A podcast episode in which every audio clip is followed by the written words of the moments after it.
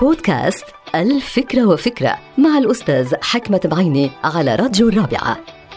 هناك قول يتداول بعض العاملين في علم النفس ومفاده أنه ما تقوم به يوميا أو تمارسه بشكل يومي سوف تتقنه بكفاءة عالية. فإذا كنت ترسم كل يوم وبجدية فسوف تصبح من الرسامين المحترفين. وإذا عزفت البيانو على سبيل المثال سوف تصبح من الموسيقيين المحترفين. وقياسا على ذلك فإن ما تمارسه يوميا من قلق وخوف وتوتر وغضب سيجعلك أيضا من المحترفين أي ستصبح خائفا محترفا وقلقا محترفا ومتوترا محترفا وغاضبا محترفا. وإذا عكسنا الأمر وبدأنا نمارس فعل الهدوء والإيجابية في كل يوم فسنصبح أيضا محترفين في هذا المجال أي محترفا هادئا ومحترفا ايجابيا. وبناء على ما تقدم فما علينا إلا أن نختار ما نفعله يوميا وما نمارسه من عادات وتصرفات.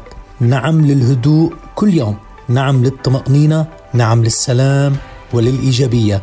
انتهت الفكرة. هذه الحلقة مقتبسة من كتاب الفكرة وفكرة.